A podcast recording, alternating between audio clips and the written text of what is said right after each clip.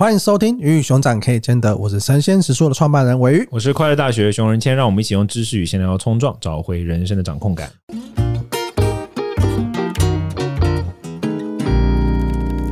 我每次都觉得我们录音前的闲聊好像比较精彩一点点，对啊，然后自己开始之后所有人就直接漏掉，这样真的很无聊，不行了，我们要找一天要真的要认真调一下，找到一个我们聊一些政治话题，不是有不是有政治，还有到处表人，到处嘴人，没有都把我在讲。靠背哦，你的话那边帮腔而已，还敢讲？这烧烧我屁股，我没有觉得那真的有什么问题啊！你真的觉得没有吗？你这你的良心不会痛吗？你你那 OK 吗？刘先生、啊，你是说那个谁跟那个谁？对啊，这真的是，哎，今年选举会很精彩。好，我们回到这一集的主题，那就是关于精致穷，就是我们上一集有聊到精致穷的有一些的特征，过度消费嘛，你可能是买的是不属于你现在应该拥有的，然后追求一些品牌，追求一些名牌，然后其实你透过消费来满足自己，导致可能花钱花了很多。对，上礼拜有讲了有一些原因，那我们今天这一集我们想试着从更大的尺度、更大的系统、更大的范围、更大的范围，嗯，尺度让我想到，我讲的是时间的尺度的那个尺度。啊、OK， 这更大的范围来看，精致穷到底是为什么会发生？我个人觉得，就是谈到精致穷这个话题，就让我想到哲学里面很常辩论的。我上面有提到，就是我何以存在？存在是一个哲学性很常讨论的问题。比如说，我们都听过"我思故我在"，或者是很多哲学理论都会探讨，就是人何以存在？我们怎么得知自己存在？但我认为，现代社会资本主义的氛围之下，近三四十年的一个特点就是"我消费故我在，我买故我在"，变成现在的一种主流。就是我们在整个资本主义的熏陶之下，整个社会跟国家，甚至于到公司，我们都在追求经济成长。每一年都在追求成长，而如果不成长好像就会停滞，一旦停滞就代表有一些人无法上升到特定的阶级，就比如说很多人都会觉得哦，美国它是一个社会阶级的顶端，那非洲有没有可能上升到这样的阶级，不同的国家有没有可能往上升的这一个可能性，那在这样的情况之下，经济成长追求的是所有人的消费，所有人愿意花钱这件事情，因此我觉得近代大家会变得这么追求透过消费来得到快乐、身份认同等等等等，主要是因为受到资本主义的这种主流所影响的，认为我们每个人都是可以消费的这个小螺丝钉，去帮助整个国家经济成长，所以我觉得这是一个制度性的问题，我根本上一直都这么认为。那当然，我们最近一直在想，一直在知道说整个美国啊，或者抗通膨啊，在打击通膨啊这些东西，其实他们也担心的事情是，就是东西变得太贵，大家不消费了，嗯，因为大家不消费，就钱没有流到外面，没有流到这些公司，嗯、没有流到市场，就不会滚动，对， 对, 对，那不会滚动就不会造成整个世界变得更进步，因为是你可能买了开始买不同的手机，你会有竞争，然后在这些厂商他们我想要变更厉害的手机，出更厉害的衣服给大家，这样整个世界才会持续不断的滚动下去。对对对对对。那你在这样的状态底下，就很容易造成了你要是不消费，你好像就没有跟上这个世代的潮流。对。那各式各样的广告跟各式各样的媒体的宣传也会一直不断的告诉你，哦，你是什么样的人，你就要过什么样子的生活。对。对，你是什么样子的状态，你就要买什么样子的东西。透过这样子不断的去轰炸你，我觉得在这样的轰炸底下，人很容易不小心就会手滑，你就逛一逛，就不小心手滑买的东西。就是我我觉得现在是一种，就像我刚刚讲的那个核心观念，就是说是一个我消费故我在，但它不一定是来自那么深入的哲学的内容，它其实也是一种社会现象，就是像像前一集我们提到的，你的消费行为形塑了你的社会阶级，嗯，你的消费行为呈现了你是属于社会上的哪一个地位，或者说你是怎么样的一个人。然后现在最重要就是广告，没有错，你你在广告业出来的嘛，你应该很清楚，就是广告文化去打造了大家对于特定阶级所需要的想象，以及如何透过于消费行为很快速的到达这个阶级，而且它变得很极端了、啊。比如说之前每一次只要有新的一代苹果出来，你就会看到，当然那可能是比较夸张一点，可是你就会看到一些大陆的新闻，什么有人要卖肝卖肾，就是你知道吗？他为了要成为那一个阶级的人，他宁可在生理的结构在器官上出现一点残缺，他都愿意接受 的, 的, 这, 个境的这个情况，我觉得是现在越来越越来越极端，越走越极端。所以我觉得大家其实有时候是不得已了，有点像是被迫的。我跟你讲一个好笑的，你知道僧侣也会有阶级吗？哦，就是像我们以前出家的时候，他那个不同的材质的僧袍，你可以看得出来这个人的那个状态。像我以前穿的都是最好的叫 Telma， 呃呃，中文叫普鲁，就是一种特别好的羊毛做成的袍子。然后这种袍子最大的特点是什么？就第一个它冬暖夏凉，第二个它不需要洗，它真的不需要洗，嗯，它定期只需要在阳光下曝晒，然后打它，用就是像像鸡毛掸子打它就可以了。然后这个就是被认为是最好的布料啊。那你只要看到有人穿这个像喇嘛嘛，你只要看到有人穿 Telma 的，你就知道这个这个。条件啊各方面他可能都很不错，或者说他地位是比较高的。那如果你穿的是比较一般的，就是那种尼龙的啊，或者说比较聚酯纤维的，就会觉得哦，这是刚出家吧，搞不清楚状况。对啊，就是每就算是僧侣他也会，我本来要问说在哪里好笑，但我刚刚就笑了，可能真的是我没有他讲好笑事。我现在跟你讲阶级，阶级先生，我觉得不同的阶级 ，OK。我就话题聊到阶级，我也蛮想分享一个我自己的看法跟心得，就是我之前有在演讲的时候会提到，就是我们一直在想说我们要打破阶级，我们要弭平阶级，让阶级消失。就你很常听到很多论述在讲这个东西，但其实阶级的消失，它真的是我自己觉得。有人的地方就有江湖，有人的地方就有阶级，这件事情它是牵扯到什么，我们都会看到非常多的僵尸片，我们大家有没有看过、嗯、就到末日后的僵尸片，哇，突然间一片僵尸，然后整个世界都被毁掉了。本来原有的阶级，你可能是大老板，你可能是穿西装的，在华尔街那边的精英，那些阶级哇，全部都被摧毁了。然后出现新的阶级，那新的阶级是什么？你很会打那些僵尸、嗯，你手上有武器的人，然后你手上有斧头的人，或者是你有食物的人，它形成了新的阶级。嗯，对，所以其实你看整个世界被毁灭之后，还是有阶级完全没有被摧毁、嗯、对，在一个那么原始的社会，那么原始的状态会产生新的阶级、嗯、所以其实阶级永远都不会消失、嗯、我觉得它只会重组，它只会调整，因为我觉得人跟人之间都会想要有我想要对我喜欢的人比较好、嗯、对，我想要对我的亲人比较好、嗯、像是这个样子的状态，或者是某些人我觉得他做得很好，我想要变成他、嗯、我想要追随他，像是这样子，这种这些底层的心态他就会去形成阶级、嗯、就你刚刚讲的，其实僧人好像是一个我需要去远离俗世， 对, 對, 對, 對, 對，我需要去不能在乎现代俗世的这一切东西，對對對對，但他还是有阶级的产生，对啊，他就会创造新的阶级、啊、而且大家就是包括什么用的念珠啊什么都不一样、嗯、然后还有最高级的阶级永远都是那种看起来就是好像用很普通的东西，但是其实很昂贵，都都是这样这样。他都是他其实逻辑是很接近，很有趣，嗯、就是人都是还有这种追求。那我觉得阶级的意义是让人有目标，让人可以有行动。因为我们在玩游戏的时候，你看我们玩的时候游戏，可能你是最最轻的阶级，你是青铜啊，然后上面什么是白金，可能是传说，这些的目标会让你在打游戏的过程，你会知道哦，我还差几分我就要到下一个阶级了，那我是不是多玩一下，我是不是多努力一下、嗯、对，我觉得像是这样子，或者是你这个东西，诶，我现在是传说等级，所以我在别人面前我是讲话比较有分量的，对，我是会获得关注的，所以我也想变成那个样子。我想像是这些人造的目标会让大家在整个社会里面不会茫然，因为我一直觉得就是存在即合理，虽然说存在即合理这句它本身的意义 不, 不是不是这种解释，对，但对我来说存在即合理这件事情是每一个事情的发生，它最终背后都一定是有它的原因在，它一定促成了某一个正向的意义，导致大家让它发生、嗯、对，这个我就想到另外一个一个切角，就是说我觉得精致穷的这种社会现象还是跟包括像其实本来大家所期待的阶级流动难以发生，所以大家从另外一个方向来发展阶级流动有关。比如说本来大家的追求的阶级流动可能传统上就是五子登科嘛，你如果从比较父权的这种传统角度来看，就是妻子孩子房子车子银子嘛，就可能是像这种方向，可是现在变得越来越难嘛，不论是从男角度来看或女生角度来看，你要以房子，我、哦、开什么玩笑，在台北就谢谢，对，可能现在也是大家不结婚不生小孩，对啊，然后车子也是啊，现在最近有一直红的一个新闻嘛，就是你知道那个来台湾的那个韩国的啦啦队员，他在韩国买一台车子嘛，四十万台币好像是，然后根本在台湾就根本不可能想象，因为税的关系等等、嗯、所以我的意思就是说，传统那一种大家觉得阶级晋升的那条管道已经被堵住了，在传统道路上已经很难发生阶级流动。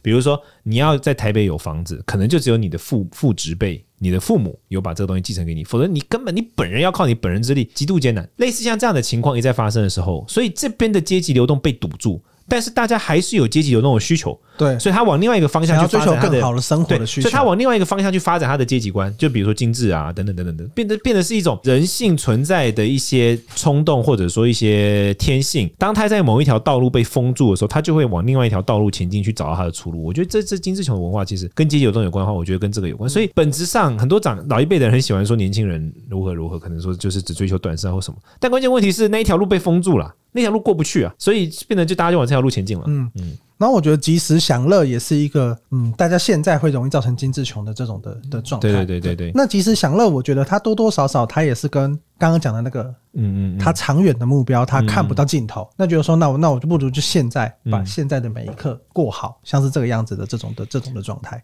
而且最靠北就是真的，我觉得我就觉得从从一般的角度来看，我真的觉得这应该是蛮让蛮 desperate， 就是你好不容易开始，比如说啊、哦、开始存钱啊，开始做一点什么，然后可能第一桶金第二桶金，哎，结果通货膨胀把你吃掉，你根本就你你有赚跟没赚是一样的，你忙了这三年其实白忙，你忙了这三年，结果因为大金融体系整个经济环境的改变，通货膨胀上去，房价也上去，你本来以为可以接近这个可能是投息款或什么东西，它现在根本就又完全这三年都被吃掉了，而且房价都涨超快的，对，房价涨的速度根本追你你你的钱存的速度根本追不上房价涨的速度，那还存个屁啊，就是变得像这样啊。我的我的意思是说，那个阶级流动、社会阶级流动的那条道路是严重的被堵死的，这条我们说所谓传统的这种五子登科这条道路被堵死。以至于大巴就往另外一条道路前进嘛，就是精致啊这条道路，所以我觉得这是一个整体的社会现象，真的是不太能够说怪特定一个人或怎么样。而且说实在，金日琼感觉蛮开心的了，真的吗？打扮得漂漂亮亮的、啊，然后大家觉得说哇，你这个好会穿搭哦，或者哇，你买的这个品牌，我觉得那个开心是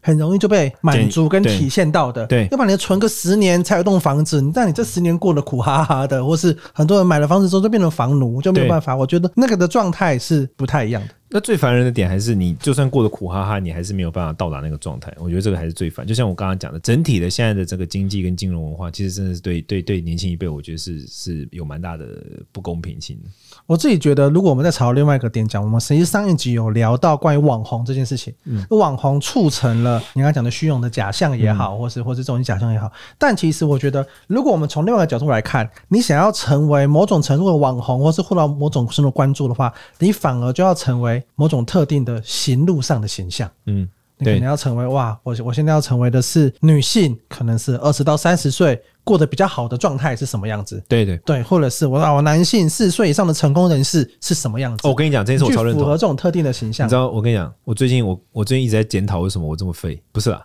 就是我的社群上这么废嘛。然后发现一个关键问题是什么，你知道吗？就是我一天到晚在讲哲学，对不对？可是根本看不出来我作为一个哲学人过得比较好，你你懂我意思吗？啊、哦，大家不会觉得这有需求。人家一边讲哲学一边撒钞票，不是那种路线的靠背。但就是你你懂吗？你想象就可以知道。就比如说为什么那些，比如说我们讲那些比较极端的，比如说有一些就很明显就是很像是那种华尔街之狼的那个男主角那种路线的那一种渲染力比较强的那种意见领袖，他都会把他的生活打造的就是很 fancy 嘛。那因为他的那些生活已经帮他讲很多话了，他不需要讲那些话，你你懂吗？他不需要跟你讲说这样做这样做人生会变更好。他不需要讲这个，他不用讲 what， 他只要讲 how， 因为 what 他的背景已经帮他讲了，他的出入、他的打卡、他的豪车、豪名门这个豪宅都帮他把话说清楚了，所以他只需要讲 how 就可以了。但是反过来就我我就想说奇怪，我就我就在思考我到底哪里不对劲。那你也讲了很多号，只是你没有呈现那个。我也讲了号跟话，我太讲太多话，大家不听。那、啊 okay、不，但但我的意思就是说，大家不会觉得这是很简单的道理嘛？大家看了我的社群东西，大家不会觉得说学了哲学之后好像就是。你等一下需要拍一下你的车，然后上传。哦哦，我我我目前还没有想要跟大家分享我的车了，okay、但我对，但但大家懂我意思，对。然后你你，我现在认真真的回想，我会觉得，哎、欸，就是学了哲学之后，好像只会变成一个愤世嫉俗、一天到晚在骂人的人。因为你看我有欠动啊，真的，真的，真的。对啊，那就不 OK 啊，真的不 OK 耶、欸！我就跟他讲，好像真的不 OK、啊。你看我同事都在笑，要、okay, 少骂一点人。你看，对我就就学这些之后，嘴边一天到晚在赞人的人，学佛对，就是这个问题。我就在想说，我好像因为我真的是斗佛。对，在斗战胜佛，你知道吗？那个真的，孙悟空在《西游记》里面，那个谁，西天佛祖就是预言他未来会成为斗战胜佛、啊。OK， 但我的我的意思就是说，就是你对了，我我我是蛮喜欢猴子的，但我的意思就是说，这就是一个重点，就是说大家还是很需要你刚才讲的，就是特定族群的代言人，嗯，特定族群的成功代言人。像有一个老师，就是哎、欸，你有合作过的老师，与身心灵课的一位老师，你应该知道我说谁，你们很早很早合作的一位女性老师。像我觉得他做的非常成功，就是我我不确定，我不确定他会不会想要被知道，但我觉得他是我我觉我觉得他做的非常成功的原因是，他塑造出来的就是他那一个年龄层的中产阶级以上的人所会喜欢的生活。他们那些人可能年轻的时候都在工作，很真的很拼搏的工作，四十几岁开始有一点钱了，但是又不知道怎么花，因为从来没有没有去经营过那样的生活嘛、嗯。那他的生活模式就是像那样的，就是哦、呃、出国旅游吃好吃的东西，但是有品味的生活，看展览什么，对，然后知道那些对，知道那些画的背后的意义啊，对，知道这些对电影背后的意义，那就。创造了一个就是一个很成功的哦，我们合作的另外一个男生的老师好像也是这样，对哦，对不对？对不对？他们是对啊，虽然虽然本人不是这样，但你能不能讲哈？还是不要不要讲，不要讲，不要讲。我觉得他们两位都会都会在意，但我觉得这就是重点。所以你的，所以我最近在检讨，我就在想说，哎、欸，我我就想说奇怪，为什么我好像一事无成？我是说社群上，我也没有很用力，但我每天都在晒小孩，我也是，我也是每天都在晒小孩，我是不是要晒一下我车？哎、欸，我没有车。总之呢，就是我。不是啦，你又没有想往那个方向发展， okay. 但你大概懂我意思，就是我后来发现这真的蛮重要的、嗯，因为我自己就开始自我检讨，我就觉得我真的太不，我只能晒太阳。你说每天拍那个太阳，不是你，你有看你的同事们是直接放弃你吗？只有我的同事最捧场，我的同事在笑、欸，其他人根本不想理你。但我，你懂我的一点了吧？嗯、就是说，你要成为同温层或者说同一个阶级人的成功代言人。就是嗯、像像如果我每天就是跟他讲，就是像你看我每天活那么厌世，大家就觉得干学学哲学就变这样。可是如果我每天就是活得超正面，然后我就对每个人都超有爱，大家就干我是一个事业成功的人，那大家就会觉得学哲学的人会变这样啊。你就是你懂那意思吗、oh, ？OK OK OK， 对，这就是我想传达的讯息。所以你应该是学哲学，然后投资成为华尔街，然后这样哇，大家都会觉得说哇，学哲学可以在这边赚到这么多钱，那我要学哲学类似像这样，像索罗斯就是这样啊。对, 對, 對, 對, 對，索罗斯你知道吗？哲学家嘛，嗯、那他用他的投资去验证他的，大家就会对他的哲学系统很有兴趣啊。这就是个，就是你所学的东西，你在社群上面呈现出来的形象，是否是一个讲白就是成就人士？我觉得用成功人士有一点点单一，因为成功有一点片面，就大家对于成功想象是很单一的。可是成就，我觉得是妥当，因为每个人的成就模式不一样。嗯、对，所以我，我我的确，哎，这就是 by the way， 就是我最近我我接下来会调整我自己的社群形象，我会多一点自我成就的呈现。啊、哦、，OK， 对对对，但我只是你刚才讲这些，我就想到这个事，因为我刚我刚讲的就是大家在网红上面其实有一点形塑化这件事情，就是每一个人他代表的某种阶级、某种状态，那这些身份、阶级跟状态，它伴随着就是他拥有的东西，对，拥有的物品跟他过的生活，嗯、就从而去验证跟强化这个身份。对对 对, 對, 對, 對, 對, 對, 對, 對，那这些东西都是可消费的， 對, 對, 對, 对，这些东西、这些标签都是，嗯，他可以拿来卖的广告版位，对对，所以他又会再去为了去接到更多这种类型产品的广告，吸引更多这样的人再去过这样的生活，对，所以它就是一直不断不断的在这个循环里面、嗯、对，就像我刚刚讲，就是其实一个正常的人他是有多面向的，对对对，但是在社群上你呈现多面向，它反而是会让粉丝 confused， 对，哎、欸，你今天怎么又是一个哲学家，你今天怎么又是个佛学家，那你又来录这个，那你到底是一个什么样子的身份？对，我觉得大家是很容易会，你反而是呈现一个真实的人，在网络上是容易困惑大家的、嗯、所以就是他必须要呈现出某一个呃，我觉得真实的人是一个点，另外一点就是说，你必须要有一个很明确的，讲白就是人设主轴。你那个人设主轴，如果你的那些真实面向顺跟这个人设主轴不起冲突，那问题不大。但如果起冲突，那你就得把它修剪掉，才能大家对你的印象就是很单一、很明确是这个东西。所以我觉得这也是一个点哦。不过听说 by the way 上一讲到流氓嘛，听说中华民国八字协会还是易经协会还是啥小，就是这一类协会就邀请流氓去代言。最近哦，真的假的？易经协会啊，但他没有、哦、OK OK， 但是他还是没有回人家信，真的。新闻上说的不是我讲的啊，真的假的？对，就是他在现在被延上之后，然后这种单位来邀请他，然后他还是他还是不回信哦。我觉得他的状态有点，你为什么跳过不回信？是不是姓刘的都这样啊？你不要乱把所有姓刘的拉下水，可以吗？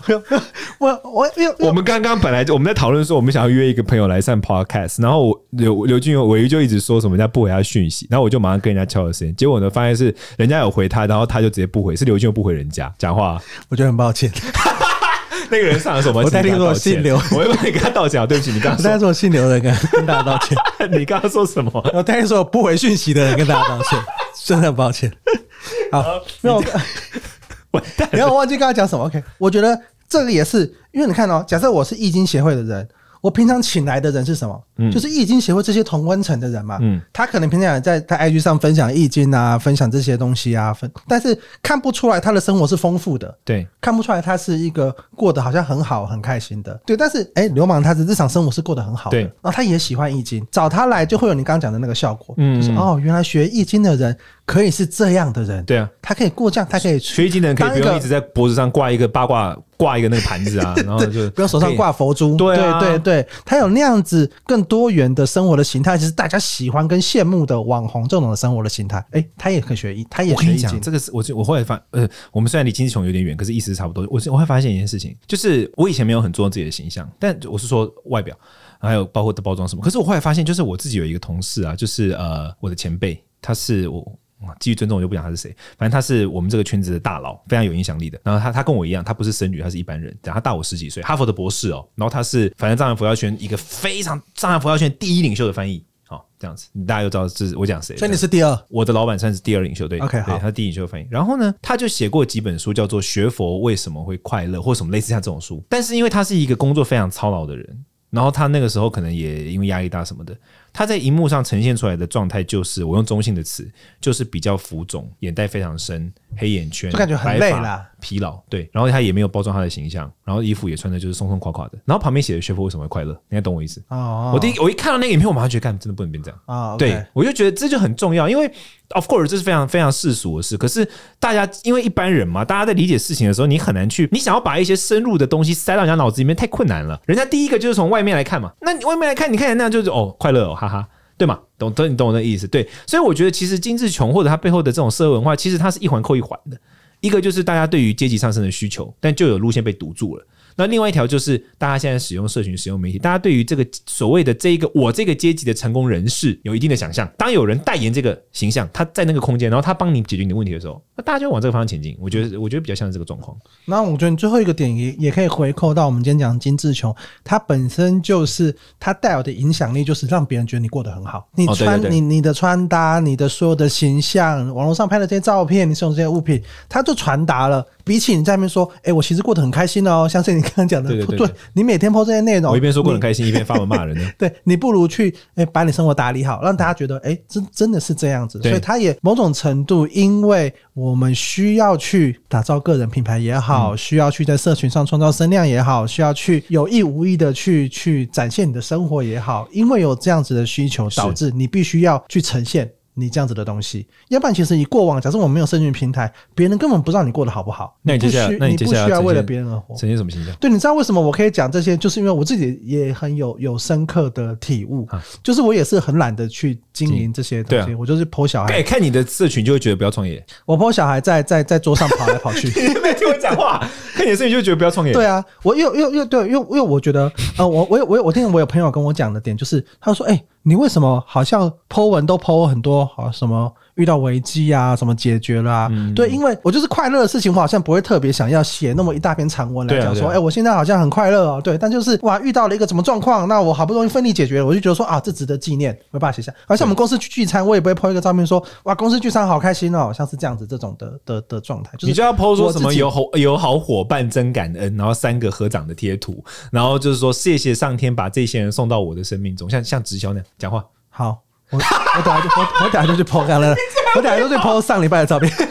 对对对，我对我你懂我意思，我就就是造成，就是造成了我看见哇，怎么怎么每天都那么辛苦，每天那么状态。对，对啊、可是就是开心的时候，我就觉得说哦，我懂了，我懂。开心的时候，但是我就 po 个即时动态，可能也可能也蛮蛮蛮不错。但是你说要我要 po 一篇文，然后讲，但是嗯，我我我自己会想一下。所以这个东西也造成了你刚刚讲的这种这种的状态。所以我觉得多多少少来看，我们真的很容易从社群上去认识某一个人。我的意思是说，如果你要打造个人品牌，你要思考这件事啦。对啊，对啊，对啊，对啊，你要你要开始思考这件事。对啊，对啊，为什么我前面我前面讲的这些跟刚刚讲的行路样板，就是我后来我也理解了，嗯。这件这件事情就是我本来就在呈现我自己个人的账号嘛，对对对对对对，那我个人账号就是我想 po 什么就就 po 什 么, 什么 对, 对, 对, 对。可是实际上这件事情它在经营上它是有问题的，对对啊，所以我我觉得就是我觉得这好像是很多反而我们真的认真真去思考这些问题的时候，你就会看到一些现象其实是比我们想象的还要复杂。比如说像精致穷，我们好像都觉得啊，有些长辈可能就是说啊，就年轻一辈就怎样怎样怎样，可它其实背后有很多的社会现象环环相扣。然后这边就有一个重点，就是我最后想要讲的重点，就是很多时候因为我其实花了很多时间思考这个问题，这我可以跟你分享，就是因为我不想要塑造成自己是什么成功人士。我我觉得把话摊开来讲，我今年要二十九了嘛，我我其实严严格来说应该不算老，但是我我做的事情应该也不算少，所以某种程度上，我如果要创造成把自己塑造成一个什么新创创业的一个可能是成功人士或什么，其实也没有那么难要打包的话，但我不想。因为我都会觉得社会已经够焦虑了，你还要去塑造出说一种，就是像我刚才讲的，我觉得特定的网红他其实是在塑造社会焦虑感跟毒化社会，我不想要成为这样的人，所以我花了很多时间，包括跟我同事讨论，我就想说到底那个人设那个标签应该是什么。像我刚刚跟你提到嘛，我觉得不应该是成功，应该是自我成就。但这边我讲一个重点，就是我觉得越有这样子的才华的人，或者说越有这样想法的人不出来塑造这个社会形象的话， okay, okay, okay. 那这个社会形象上 的, 的这个市场上充满的就是嗨大家好那种，你懂我意思？哎、欸，你为什么要这样？我你看 我, 我本来想要讲关键字，但是我不我真的说不出口，所以你大家懂我意思。对，所以你大家懂我的点，就是就会变这样。那大家全部人都是这样的、啊、OK OK OK， 对对对，我理解。像我很尊敬、就是，你不入地狱谁入地狱？差不多这个意思。不是，我不是我不是这个意思啊，我的意思是我我想到句是另外一个，先生不出奈昌奈昌生和。啊、okay, okay. 但因为就像我刚才讲到，我们讲到那两两三个老师，我们没有提到名字，但我觉得相对来说他们是我相对蛮尊比较尊敬一点的，跟、啊、对于那些来讲、嗯，因为我觉得他们的存在本身，虽然也有可能人设雕琢上花了很多心力，但是这个存在本身至少提供的是一种中性或者偏善的一种创造正面的氛围、啊。对，嗯、总我总希望大家是拿时间去看书，或者而且去了解历史文化那种人文类的东西，不是拿去就是高就是。什么很快速的短视消费吧，就是 你, 你懂吗？背后传达价值观还是很重要的。我们希望大家做的是累积性的事情，而不是冲动性的事情。我们希望大家做的是这一类呃，可能是长远的事情，而不是短视的事情。那如果这一类希望大家做累积性、长远性的这些，其实可以去打造成一些人设，然后去影响的人，他不发声，他都觉得哦，我干嘛做？我就只要做好自己的事就好了的话。那是社那个社会上或市场上充满的就是我刚才讲的那样的、啊，就是嗨大家好这种嘛，你懂嗨大家好是什么吧？所以讲话很高音的人通常都你现在我、哦、他要走心了，因为他最近被人家说讲话很高音，那刘俊佑现在要走心了，但这种不讲话高音了，反正你大概大概懂我意思。我懂我懂。对，我觉得这个是蛮重要的，因为我之前看过有也是古古古典里面有一句话说，就是聪明的人往往是善于自保，不善于进取。嗯，我觉得这是一个点，就是聪明人就觉得、哦、我把自己事情做好就好，就不太会去想说这个事，反而是没有那样子的人不一定。有那样的人、啊、就他会更积极于想要去呈现自己，因为确实是其实是你要不管是你要站在荧幕前面不还是你要面对更多更大的群体，他背后都要付出代价的。对对 对,、啊、對這些那往往的呃自认聪明的人，我不能说聪明人，自认聪明人都会觉得啊，我不需要靠这个、啊。对我，而且我也看到那个代价在那边，我有时候就淌这个浑水。对啊，因为像我自己最常人家问我说为什么不做，我都最常跟我讲，我也虽然跟我同事讲，我说我不靠这个，但为什么我不靠？我为什么我会觉得我不靠这个，所以我不用做？其实背后我的那个 mindset 就自保啊。其实呃，我前一阵子跟一些设计圈的人聊啊，然后他们说他们为什么最近最近间比较多的公标案，或者是更往那些政治圈去靠拢、嗯，很多时候就是因为如果都没有去做，那我那个政治的海报可能就是都都非常的丑，对对，或者是说、啊、公布的东西就是都非常的丑，非常的 cost down， 就是需要有人站出来去接触，因为就是非常的复杂，政治是非常的复杂，然后这公部门的案子是非常的复杂的，就是必须要有人去做这样子的改革，有人先去闯这件事情，对对。对世界才有可能会改变，对我非常认同。所以就是大概我们这一集的重点就是来到这里，就是说，首先我们都觉得精致穷是一个社会现象，背后是来自于大家对于阶级流动的一种冲动，但传统的阶级流动让我们变得绝望，所以因此我们往一些比较短视跟快速的方向前进。我们会寻求我们自己所认同的阶级的意见领袖，然后包括当然整个资本主义文化塑造。让我们觉得我们要向这个意见领袖的形象靠近的方式就是透过消费，透过于包装，让我们往那个方向前进。其实我们其实有更多的选择，我们可以选择自己想要成为什么样阶级的人，甚至我们可以选择不属于什么阶级，因为自己内在的丰足，所以活出了自己的阶级。天哪，我这一段好适合去的直销大会的 ending。 好了，来收尾吧，亲爱的。好，那如果大家对于消费主义，如果是对于精致穷，你听完我们的节目之后你有什么看法呢？欢迎在我们的 Podcast 底下做五星留言，我们会做一集 Q A 来回答大家。感谢大家收听，拜拜，拜拜。